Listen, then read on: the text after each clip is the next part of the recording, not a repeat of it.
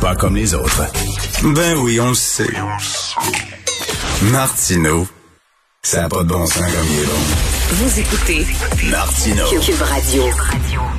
J'aime mes vendredis parce que je discute avec Christian Rioux, l'excellent correspondant à Paris pour le quotidien Le Devoir et collaborateur ici à Cube Radio. Bonjour Christian. Bonjour, Richard. Alors, Raymond Lévesque est décédé et je déplorais ici à l'antenne le fait qu'on n'entend pas du Raymond Lévesque, du Jean-Pierre Ferland, du Félix Leclerc à la radio, mais je me souviens d'une discussion que j'avais eue avec Patrick Bruel qui était venu à Montréal pour présenter un spectacle hommage à Barbara et qui me disait, vous savez, en France, Barbara non plus, il y a toute une génération qui connaît pas ça, ça ne joue pas à la radio. Oui, oui, en effet, je pense que je pense qu'on y, y, a toute une génération de nos euh, de nos grands chanteurs, aussi bien français que, que québécois, hein, parce que vous savez, dans toutes les années 60, 70, euh, Raymond Lévesque a fait carrière en France, les Français venaient chanter chez nous, euh, euh Vigneault était connu ici, Leclerc l'a été. Euh, vous savez, les, les, le, dans, dans, dans, les chansons traditionnelles françaises, il y a beaucoup de Français qui connaissent plein de chansons québécoises, hein, qui connaissent euh, des chansons de Félix Leclerc et tout ça, mais c'est vrai que Aujourd'hui, tout ça ne joue plus à la radio. Ça joue chez les gens. Je suis toujours surpris euh, quand, que, quand, quand je suis au Québec ou quand je suis en France, les deux, euh, d'écouter, de, de, d'essayer de tendre l'oreille pour savoir ce que les gens écoutent chez eux.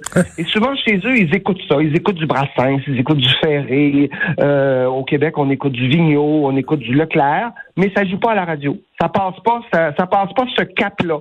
Mais les gens les connaissent, ils se les transmettent euh, par euh, presque par héritage euh, oui. familial, si on veut. Mais on dirait que nos médias, eux, en veulent pas. Tout à fait. Pour, pour, nos médias, c'est pas cool, c'est pas à la mode, c'est, c'est pas fin. Alors que c'est des sommets de notre de notre culture. Et Dieu sait si euh, puis Raymond Lévesque en est la preuve. Dieu sait si la chanson au Québec, c'est euh, c'est un sommet de notre culture. Tout à fait. Et, Christian, Christian, vous avez commis un crime de lèse-majesté. Il y a deux choses qu'on ah. ne peut pas dire lorsqu'on est québécois. Deux choses. Premièrement, ah. la Gaspésie, je trouve ça ordinaire. On peut pas dire ça.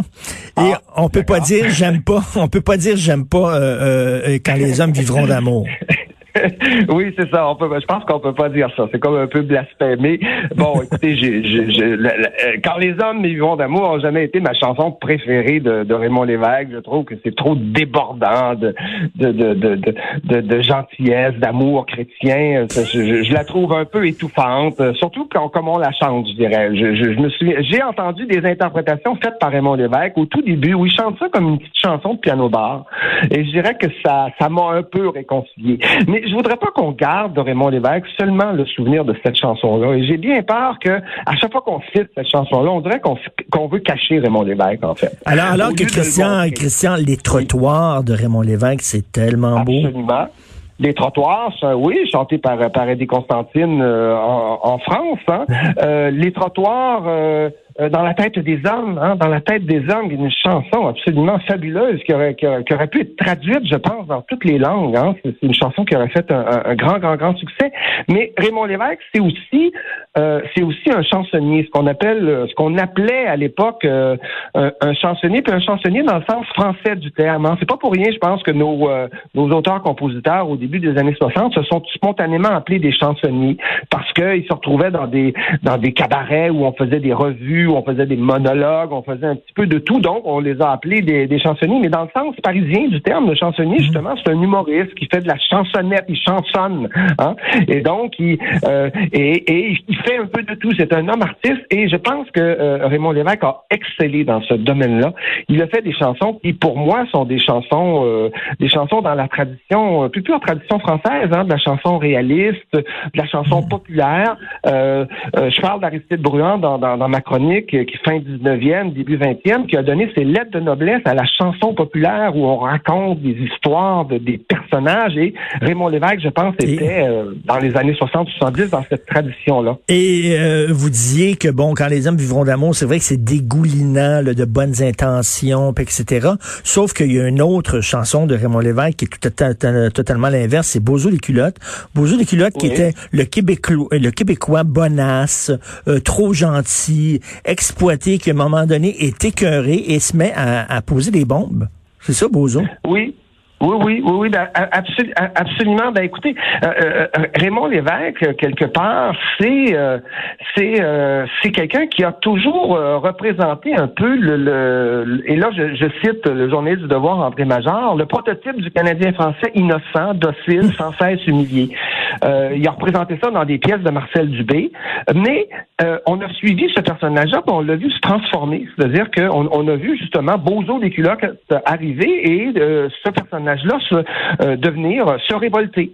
Euh, euh, comme comme le Québec euh, à, cette époque-là. Et je pense que je pense que c'est un peu pour ça aussi que les Québécois se sont tellement identifiés à Raymond Lévesque. Il leur ressemblait énormément dans sa candeur quelque part, mais en même temps, à un moment donné, il se réveille puis il dit faut se grouiller, faut faire quelque chose. Et euh, Beaujeu les culottes représente ça, mais plein de chansons de Raymond Lévesque. Hein. D'ailleurs, des chansons, je, je, je, le souligne, qui, qui aujourd'hui on, on passerait plus ça au Canada. Là. Vraiment, ça passerait pas. Je, suis convaincu, hein, Raymond Lévesque je sais pas si vous avez réécouté euh, euh, son éloge de Reggie Chartrand. Vous savez, cette espèce de boxeur euh, indépendantiste à la fin des années 60 qui avait fondé son parti son parti puis qui était proche des syndicats à l'époque et, aussi du mouvement indépendantiste. Hein. il parle de Reggie Chartrand, Chartrand qui à chaque matin plantait son anglais.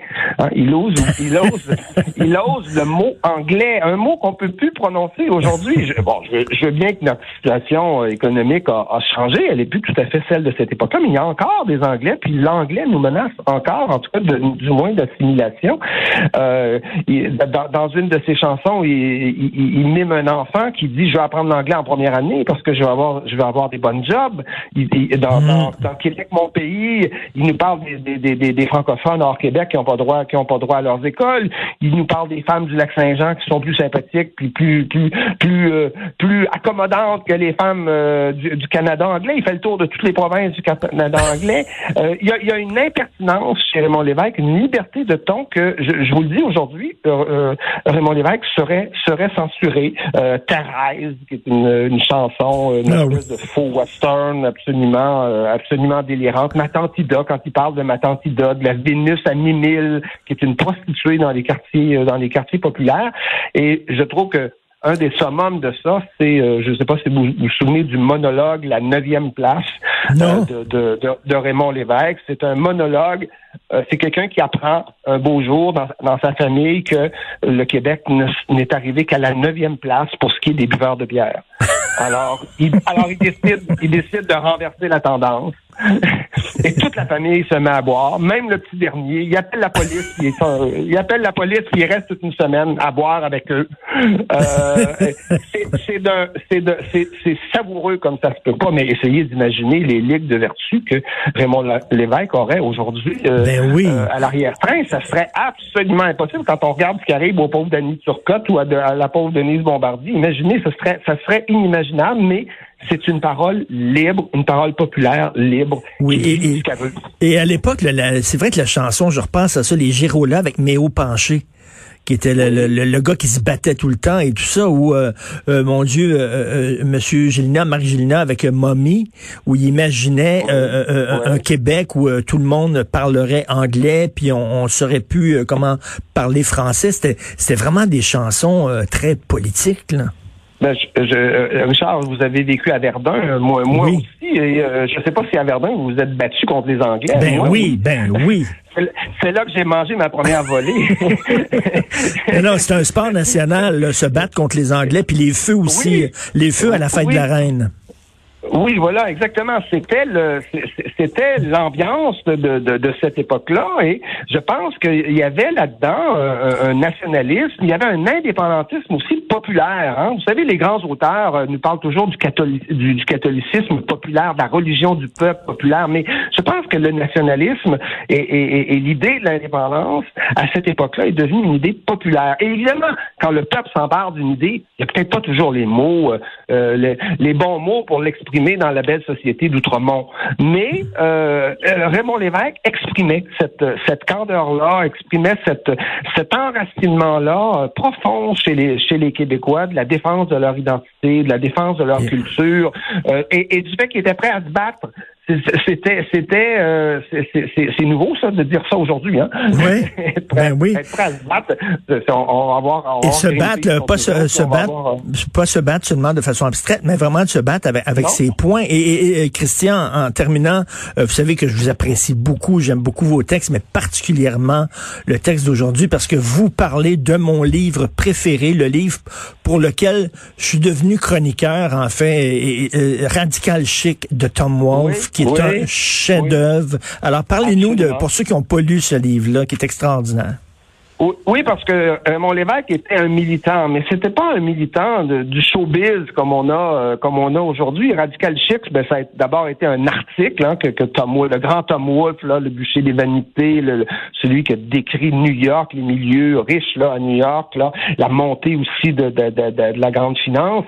Eh bien, dans Radical Chic, il raconte comment euh, dans, en 1970, ça fait il y a très longtemps, il, il s'étonne de voir que des, des artistes extrêmement riches, hein, qui vivent dans l'Upper East Side, qui vivent sur la 5e Avenue, tout à coup se mettent à épouser des causes complètement radicales. Celle du Black Panther, par exemple. On fait des, on fait des collectes de fonds pour le Black Panther, qui est un mouvement violent, hein, qui est un mouvement violent réprimé par la police aux États-Unis à cette époque-là. Et il essaie de comprendre pourquoi des artistes comme ça, finalement, euh, se prennent euh, de, se, se, prennent d'amour pour des causes complètement extrêmes, complètement extrémistes. C'est ça, c'était terriblement d'actualité aujourd'hui. Et, tout à fait. Et, Christian, au, début, au début, là, il parle de ces, de ces gens-là très riches qui veulent faire un souper pour ramasser de l'argent pour les Black Panthers, mais là qui se rendent compte à la dernière minute que leur servante est noire. donc ben ils peuvent pas, ben ils peuvent pas organiser une soirée comme ça avec une servante noire. Voyons donc, donc ils se mettent furieusement à la recherche de servantes blanches et il y en a pas. C'est tellement drôle.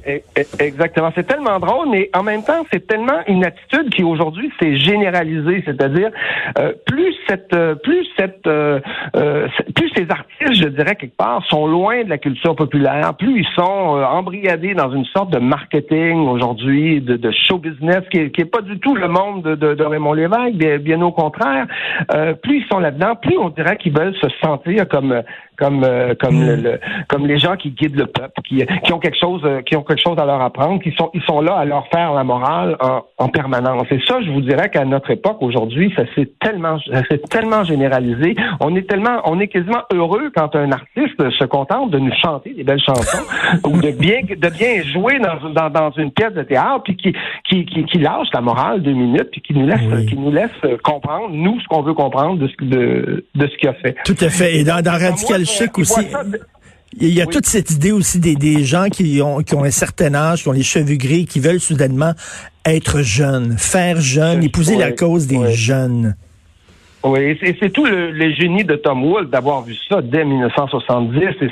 Et, et Tom Wolfe est absolument génial parce qu'il arrive à, il est en même temps de cette génération-là, mais il arrive à, s'éloigner, à regarder en surplomb euh, cette société-là et, il voit, il voit souvent ses bons côtés, mais il voit aussi ses, euh, ses, défauts et, ses, euh, et, et, parfois elle sombre dans la caricature. Et, et donc, euh, comme je vous dis, Tom Wolfe, il nous décrit quasiment en 1970 le monde le monde d'aujourd'hui parce que tout ça, ça s'est généralisé mmh. aujourd'hui. Mmh. Euh, ça fait partie quasiment d'un plan de carrière d'artiste aujourd'hui que de soutenir les causes les plus euh, les plus radicales, les plus les plus extrêmes, comme si un artiste ne pouvait pas se contenter tout simplement d'être un artiste. Mais bon, Raymond Lévesque n'était pas du tout de ce monde-là. Hein. Il était, euh, euh, il, il, a été militant, il a chanté pour des, des, des syndicats, notamment évidemment pour euh, pour l'indépendance. C'est quelqu'un qui venait d'un milieu très très ordinaire. Il n'était pas du tout dans le showbiz. D'ailleurs, je pense pas qu'il qu ait fait il a fait dans sa vie des millions et qu'il lègue des héritages euh, considérables. Alors, euh, j'invite les gens à lire votre excellente chronique encore quand les hommes dans le devoir. Et d'ailleurs, Christian, en terminant, ça vous a jamais tenté de, publier un, recueil de vos meilleures chroniques? Ah, j'y songe très sérieusement. ah ben non, mais vraiment, là, écoutez, ah, il, il, le faut absolument, là, parce que c'est un vos chroniques tout, mis ensemble, c'est un portrait parfaitement juste de notre époque. Vous êtes notre Tom Wolfe. Tiens, merci beaucoup. Ah, mon Dieu, mon Dieu. Merci, mon Christian Rio. Allez. Salut. Bon week-end. Merci.